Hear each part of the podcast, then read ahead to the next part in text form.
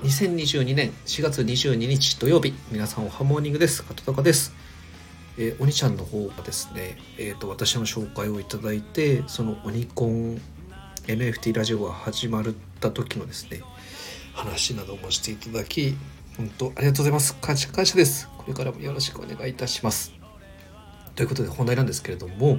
え昨日ツイートもしたんですが、え、VKET クラウドさんが、え、本リリースされたということでですね、え、そちらのツイートに詳しくは書いてあるんで見てほしかったんですけれどもえっとですね、え VKET クラウドとは、え VKET クラウドでできること今後何ができるのっていう3点をですねまとめさせていただきました。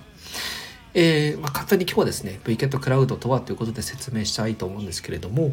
えー、VKET クラウドはですね、えー、メタバース開発エンジンで、え無料で使えてですね、え商用利用も可能な、えメタバースエンジン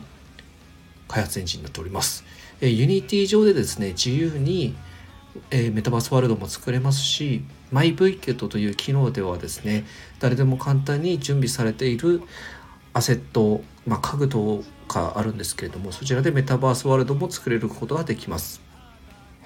スマートフォンにも対応していてオリジナルアバターも作れます。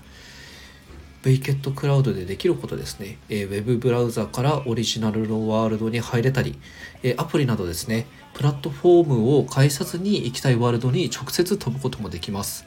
クラスターさんだと一回あのロビーだったり自分のホームに飛んでから好きなワールドに行くと思うんですけれどもそういった手間がなくてそのまま飛べることができます。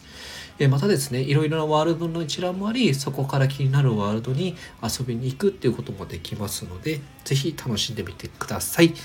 え、今日はですねとりあえずこのはい、えー、今日はここまでにしたいと思います、えー、これからもですねメタバース情報だったりえー、VKET クラウドさんの情報の方を発信していっていきたいきたいと思います。はい、今日はここまでにしていきたいと思います。えー、これからもですね、VKET クラウドさんやメタバースの情報を発信していきたいと思いますので、えー、こちらの方、えー、フォロー、コメント、いいね、よろしくお願いいたします。ということで、今日も良き一日をまたねバイビー